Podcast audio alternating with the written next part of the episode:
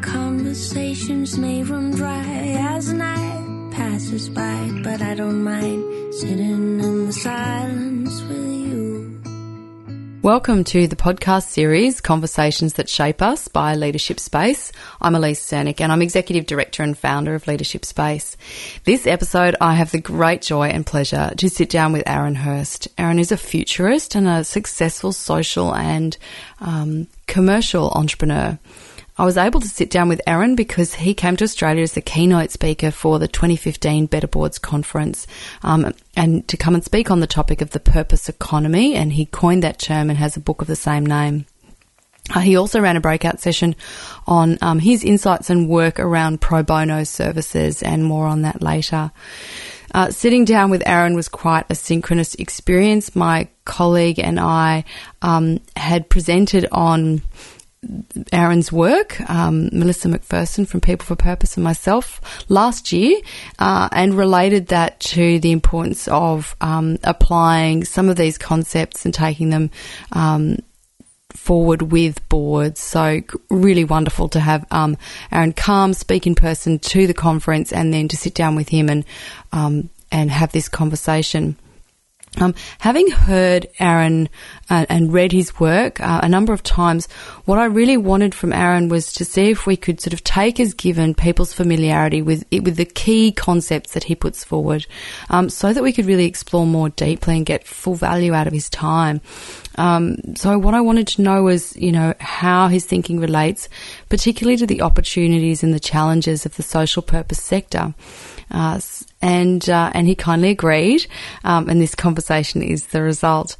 The downside, of course, to this was that um, to really get the most out of this podcast, it would be worth spending just five minutes watching his YouTube video introducing the notion of the p- purpose economy. Um, if you haven't come across it before. Um, and for even more value, either as a pre or a post activity to the podcast, you could watch his 58 minute talk. Um, he's done one to Google and one to LinkedIn, both of them recorded and on um, YouTube. Um, and I'll be providing links to all of those on the on our website.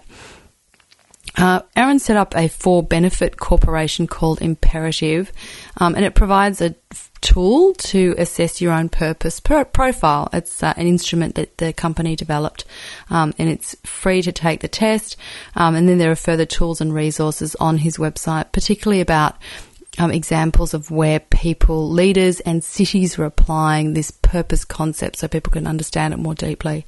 So, without further ado, let's now um, go to the conversation with the very kind and engaging Aaron Hurst.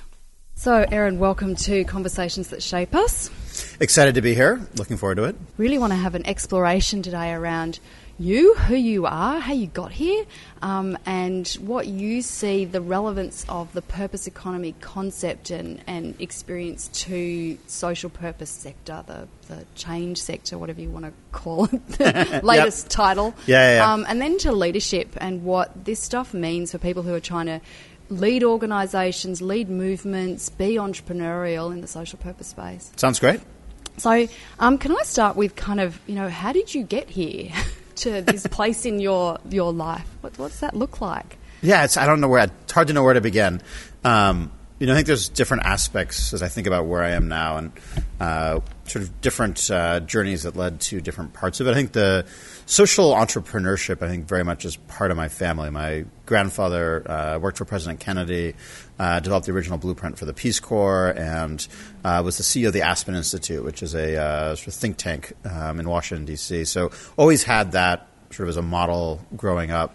Um, but for me, I, have always been wired as an entrepreneur first and foremost. I just love trying to build new things. I love it when people say something's not possible. Like there's no greater sort of motivation to me than hearing someone say that's not possible. Um, and since I was a teenager, I've been you know starting businesses, different clubs, different enterprises, um, trying to sort of explore how do organizations work, how do you build things, how do you do things. Um, did a great program uh, when I was in university developing curriculum for students to go out and actually teach in prisons and come back and reflect on that as a experiential learning, service learning model, and was really passionate about that. Then went and worked in uh, education uh, in the inner city of Chicago, and really started to see how nonprofits social enterprise organizations, social impact organizations work. And what struck me in Chicago was that these organizations had a tremendous vision, um, but they'd pretty much almost given up on the rhetoric and actually ever achieving it. Because they just always felt like there was a poverty mentality in the organization itself. Um, and I realized at 21, I can't spend my whole career having these great, inspiring visions and just slowly like letting go of that being a possibility. And at the time, it was mid 90s. Uh, where I saw organizations setting crazy goals and actually achieving them was Silicon Valley. And I moved to Silicon Valley in the mid 90s and worked for two sort of socially oriented uh, dot coms um, and learned a tremendous amount about running a business, um, about scaling a business. Both, I was one of the first 10 employees, both scaled to several hundred over two years. So to see that kind of growth. Um, and it, you know, confirmed one thing money matters, right? You can't be naive about that. But I also saw how much functional talent played a role and how these startups were hiring senior marketing people, technology people, HR people way ahead of when you normally would because um, they wanted to grow into it. And when I reflected on my nonprofit experience, it was the opposite. It was five years after you needed it, you might hire someone. Uh, and as a result, I was constantly tripping up organizations, not just in terms of execution, but as places to work. Um, they weren't fundamentally able to be cutting edge, which prevented some of the best people from wanting to work there. And it sort of had the uh, uh, sort of aha moment of realizing maybe there's an opportunity to supplement philanthropy with a skilled philanthropy, a way for professionals to donate their marketing, tech, HR skills to help nonprofits build this capacity, and started an organization called the Taproot Foundation, uh, which was all about connecting business talent to nonprofits, but doing it in a way in which it was high quality. Uh, and it took us about three years to figure out how to actually get projects to get done. Completely. Uh, I mean, was I so remember hard. looking into how to get launch skilled volunteering in Australia six Sure. years ago, and the issue wasn't interest from the market. The inter- the issue was concern and resistance from the social purpose Yeah, part exactly of the right. economy. Yeah, that's same. You always had the same experience. Yeah, so we had to really build like our whole thing was how do you build the science of completion? Um, how do you get these projects done so that nonprofits could basically feel that they guaranteed a result? And once we'd done that, it really built out the market because it suddenly made pro bono a viable model for folks. Um, so we did that, and then ultimately, which I talked about the keynote, what I found was these business professionals that were doing this were getting so much out of it. Um, but it pointed to the fact that they weren't getting enough out of their actual day jobs. Um, they were treating pro bono as a supplement to an unhealthy meal. And so much of our work had basically become unhealthy meals. And supplements are a wonderful business to be in, but I felt like the challenge that really needed being addressed was how do we make these meals healthier? How do we make our core jobs higher in meaning? Mm-hmm. And that really led me to leave Taproot and start Imperative to figure out how do we help transform the nature of work to make it as fulfilling as pro bono work. So that's really sort of the journey I'm on now. Mm-hmm. The book, The Purpose Economy, came out of the, that reflection, but also just seeing so much change going on and trying to make sense of it, um, and trying to take all these disparate actors who are all working and say, we're all doing the same thing. This is part of a bigger historic context. And when we understand that, we understand that it's an economic imperative to do this. It's not a nice to have. It's not just about social good, but actually is the first time a marriage of social good and economic imperative at the same time, which is an amazing time to be alive and to be working. I mean, what fascinates me and interests me about your history and the way that's played out is, you know, it sounds like you kind of got, you know, economic. Um, the economic imperative and the social imperative kind Yep. of through the breast milk at the same time, and Exactly. that's, that's you know that's something that we still have a culture of kind of people moving across like they're Yeah. different. And Yep. do you think that's kind of really influenced the way you operate? That you, Absolutely. I think when you blur and work across sectors and work across lines, you realize how much commonality there is. Um, whereas on the other side, you tend to see difference. Yeah, and you're not sort of shipping it across in chunks, Absolutely. but actually, Yeah, it's evol- co-evolving together. No, absolutely. And you start to appreciate how hard each piece is. I think that's the other Mm. component is really building an empathy for all the different players um, versus a sympathy. And I think that makes a big difference. Yeah, yeah. It, very interesting that observation around how um, powerful it was to see. Um, Organisations start with a social purpose and become economically successful because they invested in their, their people and Yeah, and, absolutely. and the quality. Yeah. Mm, which you know, No, you see that over and over again, and it's. Um, I mean, it's amazing. We've developed all these myths about nonprofit organizations and how they should operate, and I don't know how much those perpetuate here in Australia, but I'm sure they're similar. Completely, Um, yeah. And you know, we expect nonprofits to operate on a fraction of the overhead of a corporation. Mm. And if a nonprofit has higher overhead than that, it's considered uh, to be, you know, wasteful. Mm. When at the same time, companies demand that. So I think we have to really change a lot of these myths if we're really going to break through. As you think about that now and looking at the way the social purpose um, sector, if you like, looks in the US, probably your best reference, but sure. anything you know about Australia, you know, what role do you see the social purpose sector having in being part of creating and thriving? And, you know, I know you're a futurist and you're an optimist, so, you know, if we're going to have this kind of healthy, more sustainable economy and, you know, human existence, yep. what role does the social purpose sector playing that in your I think view? the role entirely depends on the sector, like what they, would, whether or not they step up and play a leadership role or become less and less relevant. And I think right now, the social sector has that opportunity to lead because um, they're the ones that have been working on this for decades, right? Um, but there's mm-hmm. also such an entrenched dogma around the way things have been um, that if there's not a willingness to change and lead, and instead of you know the current mindset is to be sort of the other child or to be the one that's sort of on the side, instead being able to switch and say no, we are to mop power. up, mop up in some way. Is yeah, kind of yeah, no, absolutely. I mean, if you step into that role as a sector uh, I think there's tremendous opportunity to lead and talent to lead in how our cities are formed, to lead in how we think about every aspect of the economy. Mm-hmm. Uh, but it takes having that optimism and to realize that opportunity is there right now. I think the other side is also entirely possible, which is continue to do work the way we have been as a sector. And what we'll see is basically corporations filling that gap and leading, and companies will actually become the purpose organizations because um, they're focused on it and they're seeing that gap that frankly nonprofits aren't filling right now. So sort of see it as a you know there's this gap in the market. Nonprofits mm. can either sort of stay where they are Moving. and move into it, or they can just sort of stay doing what they're doing and see companies and others fill that gap. And I think that would be a shame because I think social sector organizations can do a better job um, and should be in that leadership role. What are they leveraging to succeed in that? You know, what what do you think's the the diamonds that you know the sector has to bring to contribute and play that leadership role? What are the strengths that they're bringing? Um, you know, so it's funny you, you um, do corporate consulting and working with leaders. Uh, yeah, the number one thing. Coaching, the number one thing yeah. I see companies struggling for um, is authenticity, mm. um, a lack of authenticity, and I think that's the thing where social sector organizations have that diamond. Not all of them, mm. um, but that ability to be authentic and to be real, mm. and being able to translate it, that into other aspects of the economy, other aspects of society. Um, and it sounds so basic, and when you're sitting and you're like, of course. But that's a tremendous competitive advantage just to be authentic because it's really hard to manufacture authenticity. Mm. Completely resonates. Mm.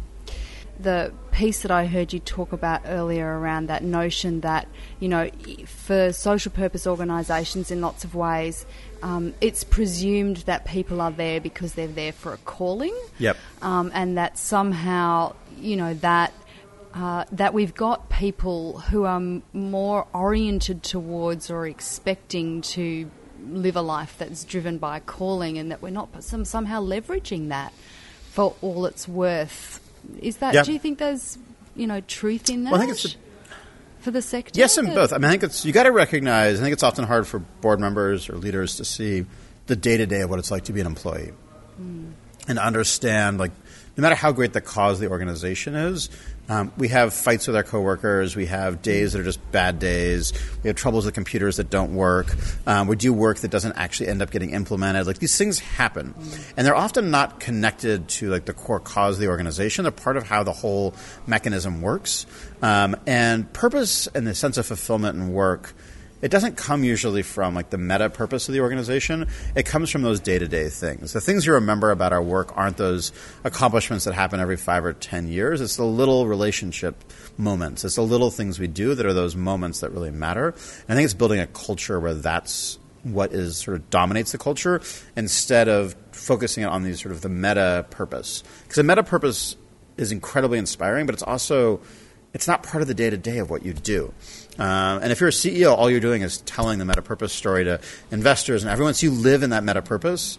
that's only true of like a handful of people in an organization and you've got to be able to build that ability to relate to what it's like to be an accountant or to be on the front line of an organization and realizing it's the little moments you've got to curate mm. and i so you that notion you talk about there's relationships the work that matters Yep. and growth can Yep. you talk more about how you know what are the the opportunities and challenges in your view for the social purpose sector that they need to get their head around in order to be able to you know mine kind of latent purpose opportunity that's sitting in their organizations and in their people Yep. so that they can be positioned you know yeah, sort of. I'm gonna give you a slightly long answer to this, because I think it's a mm-hmm. three stage process, and it starts with yourself, right? So if you're not doing it with yourself, then it's going to be hard to do that for the people you're leading. So, mm-hmm. You know, really encourage people to stop and reflect on what is the quality of relationships in your work today. You know, and scale that up, one to ten, like. 10 being I have amazing relationships. I couldn't handle another amazing relationship. And 1 being I'm really void of, you know, relationships that matter in my work right now. Um, and then again on impact, to what degree do you feel like your work today matters? Um, you know, one being if I just died, no one would notice, and ten is I couldn't possibly make a greater impact. And same thing on growth. You know, to what degree are you feeling like you're growing? Ten being I couldn't imagine growing more, and one is I'm actually atrophying. And if you just regularly do that process of inventorying those and seeing where you are and taking responsibility for that, you start to also see some of the small things you can do to improve relationships, small things you can do to feel more impact. In fact, most of the sort of changes in impact has more to do with observing the impact you're already making because so much of the impact we have we're oblivious to. We don't follow it all the way through to the finish line, so we don't ever see why our work matters. And then growth, realizing that growth isn't given to you, you've got to create it for yourself. So once you've started to build that practice, and it's very simple, it's five minutes. And for you, those are the kind of three core components that uh, make up purpose in a kind of living daily way. Not the, that- I mean, it's not for me. It's for the science. I mean, to me, that's the science yeah, of it, right? So yeah, right. those are the three things that if you have strong scores in those, like that's success. Success isn't climbing the ladder. Success is being able to score nine or ten consistently in the quality of relationships, impact, and growth. And it doesn't matter if you're a barista at Starbucks or the CEO of Starbucks. Being able to have that and being able to manage that, that is the pinnacle of success. Um, and helping people define it that way, um, they'll live longer, healthier, contribute more across the board. Mm. Those three things. So, be more successful. Yeah. And and and you know what's interesting about what you're saying there and, and resonates you know strongly in my own experience is and I, and I love the point that you made in the keynote earlier, which I'd love to come back to, but is that that's that doesn't require that isn't a direct correlation between how much money you need in your L and D budget. no, budget. not at all. It has to do with personal responsibility for that. There's certain cultures that make it mm-hmm. harder. There's certain situations, but the first step is just taking responsibility On That- understanding, and having understanding some insight about self-awareness, take responsibility. what it is that you're striving towards, where your value is. Yeah, yeah. So that to me is like the first step to your question. I think the second mm. step is then for your team, how do you help create those regular conversations? So when you're checking in with a teammate, you're asking them how are the relationships in your work now? Do you feel like you're making an impact? What makes you feel like you're making an impact? What growth do you feel now? What could make you do more of that? And helping them basically do what we call job tailoring of getting their job to actually fit them. And it's not a one time thing, it's just a regular part of that process. Um, and being able to talk to your people about that um, in a very authentic way.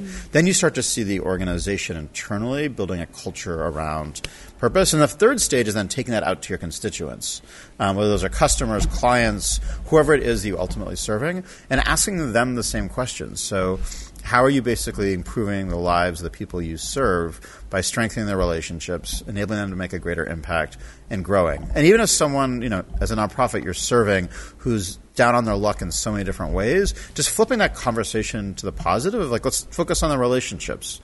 Let's focus on like, just because you're in a position there you need to be served, one of the most powerful ways to address that is actually put you in a position to serve yourself and getting out of that cycle um, of being dependent on others. And then growth. Even in our hardest times, we need to grow. And often that's when we grow best is when we're struggling. Yeah, I, you know, it, it, so, so so much of what you describe feels like the science of what we're doing intuitively. It's really Absolutely. really interesting. Well, it's 'cause we, I mean, we all know these things. It's human nature. I think Yeah. the challenge is coming out of the industrial indus, industrial economy Yeah. is we started trying to figure out how to create a manufacturing model for Yes. human being interaction, and that's basically been, in some ways, a wildly successful experiment, and in some ways, a horrible one. It's kind of superficial in my you know um, sense is it's superficially successful like your Yep. description of the professional Yep. who you know measures success by how high up the hierarchy Yep. you've gone and yet you know a lot of what um, our work is about is kind of collecting these kind of lost souls Yeah. who at some point were like what, what would I really like to do with my life what Yep. really matters and and um, the point you make about um, having to do it yourself Yep. I think is really interesting. So you know, for, and in moving into the kind of leadership piece, you is is what you're saying effectively? You, you know, you can't lead an organisation that is fired up and leveraging purpose to the maximum unless you, as the leader, have done you know understand your own purpose. Is you know is that part of what you're Yeah, saying? I mean, I- think it's the best way to do it. It's the most authentic way to do it. It's the most successful way. I think you could probably fake it for a while, but ultimately, I think that's what builds strong leadership, and it's the vulnerability that comes out of that, and stating that you have needs, that you're a human as well. A lot of what people do psychologically is they project superhero powers on leaders, uh, and then they constantly disappoint them because no one's really a superhero. People can't make you know create magic, um, and I think the more people can see leaders as human um, and as one of them, uh, the better off everybody is because it gets rid of that magical thinking. Yeah, absolutely. And so, you know, thinking about organisational change, which is effectively what we're talking about, and you're very rooted in, you know, um, economic sustainability. How do you see these things playing in with each other? You know, quality service and economic sustainability and, and cultural strength. How do you view though that ecosystem? The first piece to me, which took me a while at Taproot to get my head around, was just we need to let go of the fact that we need our organization to sustain. I think that's a false framework and it's overstated. I think there is definitely a need to be able to make sure, you know, you're meeting your obligations, you want to build with the future in mind. And that to me is sort of the better way to state sustainability, build with the future in mind. What I see sustainability often become is a dominant mission of just survival. Um, and survival is a horrible place for anyone to live. Whatever it is, yeah. And it's like uh, the top mission of the organization is like not to lay anybody off or not to be able to stop what they're doing. Um, and that's just an illusion. And I, you know, I looked at Fortune 500 companies in the U.S., right? The largest corporations, and their average lifespan was about 50 years from start to demise. And these are like the companies we think of as the bedrock of our society, and they're less resilient than human beings. And yet we make all these discussions about sustainability, et cetera, as if these organizations should last forever. Um, and they just don't. And I think we have to let go of that, and mourn the fact when you start an organization, mourn its death from the get go, and therefore you're able to allow it to take risks and to do things that matter. And when I realized Taproot probably will not outlive me, it actually enabled me to be much more successful um, in realizing that. And I realized what I wanted to outlive me was the impact. And then you start to have a real conversation about sustainability. So it's kind of that you know that notion that's been taken up. I've heard it certainly from the US and, and conversations here about you know knowing what your end game is and kind of in your end game is just you know make an impact, get out kind of thing. Is that you know? It's not necessarily make an impact or get out. I think it's just constantly make decisions with impact first, not the organization first. I see so much competition that's not necessary um, in the sector. I see so much of preservation activity um, instead of saying, "Here's you know we talked about collective impact earlier. Like here's the metric we want to change, and we're going to focus on that. And if it turns out someone else can do that better than us, like we should have a moral responsibility to help them do that, not to figure out how to compete with them in that space. Um, and I think it's a challenge when like the organization's needs start to supplant the mission's needs. And it's as a leader, really like I don't. It's it's not a. It's not hard to fall into that trap because you've got people around you you care about. You want to make sure they have a job.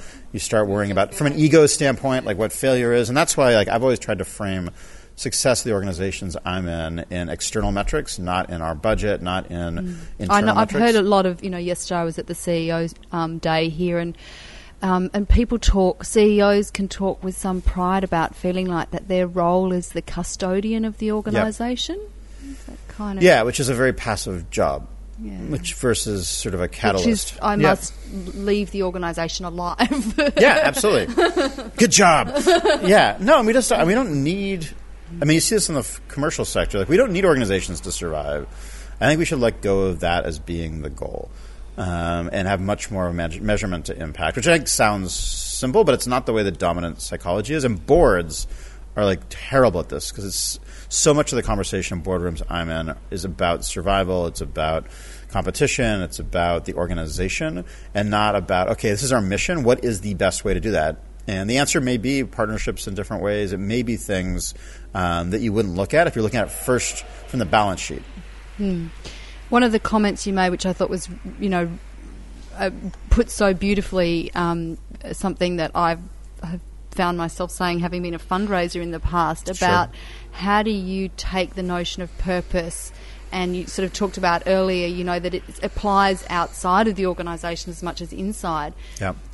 So, what's your point there about you know making your making seeing how do you see volunteers and funders and the, that notion of them finding their purpose and how that aligns to your relationship Yep. as an organisation? You talk think a you bit have about to, that. You have to let go of the idea of like economics being a dirty thing and money being like the idea of economics and the idea of market uh, being a dirty thing instead of realizing that's just part of how we operate psychologically and realize that volunteers and people who are donors get something in return. Um, and that you have a responsibility, if you want repeat customers, if you will, to give them something in return. And I think we've done a poor job as a sector of measuring that. Um, but ultimately, its purpose is the payment for their volunteerism or their contribution, which is tr- it's tremendous value. But most of the time, you write a check for a donation to a nonprofit, make a donation. You don't really ever feel the impact of that. Um, you don't grow as a result, and you don't necessarily like build new relationships as a result. So we think we're giving someone purpose, but we're not really. You're just sending them a photograph or an annual report, and for most people, that doesn't leave them feeling a sense of purpose. Um, I think we have to do a better job as nonprofits of thinking about how are we delivering purpose to our donors and to our volunteers, and actually surveying and talking to them about, you know, did this improve relationships in your life? Did it help you feel like a greater sense of impact? Did you grow from those And constantly try to increase those numbers. Mm, and I, I thought that, you know that as it relates to the board is so critical because Yep. that notion that you know well that my board is a volunteer and so I don't want to stretch them too much Yep. and I you know that this should not impact their lives and what you're saying is actually no if you don't give them that kind of big growth challenge opportunity you're not meeting their real purpose need Yeah, we tend to have a really patronizing attitude towards volunteers and boards and sort of assume you have to baby them, we assume you have to coddle them, you assume they don't want to do hard work. But we saw at Taproot over and over again is like you set the bar high and the best people like are inspired by that and step up. And the other people step away. And what most boards do instead is they sort of keep this sort of low, mid, mushy sort of uh, goal, and as a result, no one's happy. Um, and you're just better off setting a high bar and being willing to lose people, but knowing the best people, it doesn't matter if they're paid or not paid, step up when they see a meaningful goal um, and they want to hit that goal. Um, and it's not about the money. I mean, we had m- countless millions of dollars donated in pro bono work with no cash payment. It was because they got goals that they thought were worthwhile, Yes. um, and that motivates people. and worth more than money Yeah, absolutely. No, which is why they're willing to do it because they're not getting it in other parts of their life. What have you got examples where you see that organisations, either in the for benefit or the Yep. social purpose space, have you know have got this concept and are running with it real time? Yeah, I mean, I think you see different organizations doing it in different ways. Um, so it really like um, incredible diversity there. So you see some organizations, like on the pro bono side, they're really getting the fact that they have unlimited resources at their disposal if they figure out how to partner with companies and realize that they're able to pay people in a sense through um, purpose, right? So you see a lot of organizations, um, and in the U.S. you actually found that uh, we looked at the highest performing nonprofits. Uh, they tend to have 10 to 20 percent of their budget through pro bono uh, time, um, and that was a big part of what enabled them to break out of that poverty cycle.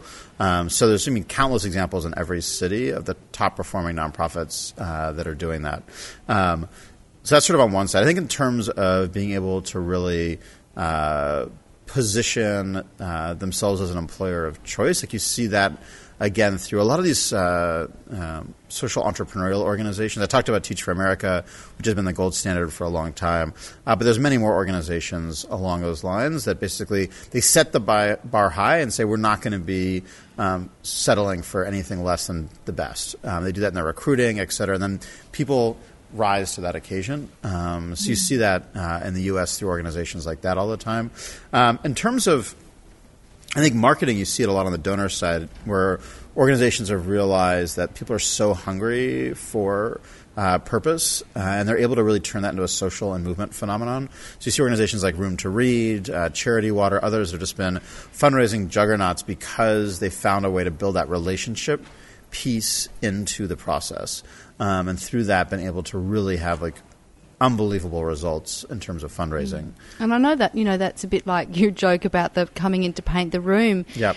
You know, for some organisations, then to try and figure out how they give volunteers or donors some sense of um, give them a you know connection yep. and relationship without, as you jokingly said, taking them on a tour of the poor yep. or you know how what does that look like? Is have you got because that's tough for some organisations. Like you know, only only trained people can do this work. You know, how do you see people breaking out of that kind of insular approach to solving social problems that leaves them isolated from funding from the wider community? Sure.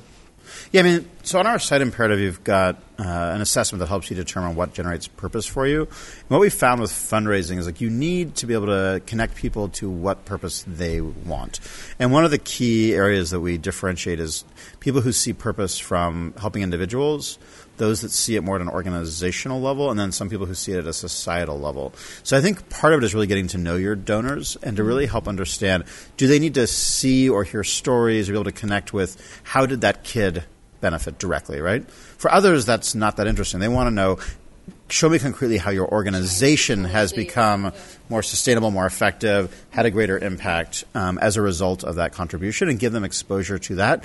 And we all know storytelling is the best. Mm-hmm. You don't have to take people into the field; just the storytelling um, can be powerful. And for some it's society, they want to feel and understand how what they did contributed to broader changes happening in their community and society. Mm-hmm. And you can show them kid after kid, and that won't do much for them, or show them how the organization is doing well, and they're like, don't really care. They want to know that they're actually moving the needle um, in so society. So much more nuanced, nuanced understanding of what motivates you different.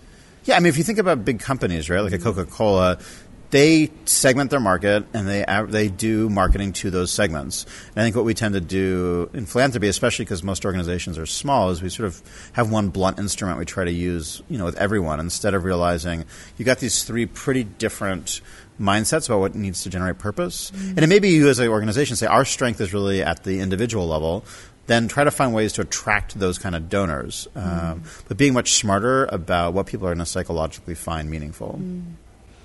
Thank you. Very, very much appreciate your time. Oh, absolutely. Um, Fantastic. Keep leading with purpose. We will. Thank you. Our conversations may run dry as night passes by, but I don't mind sitting in the silence with you.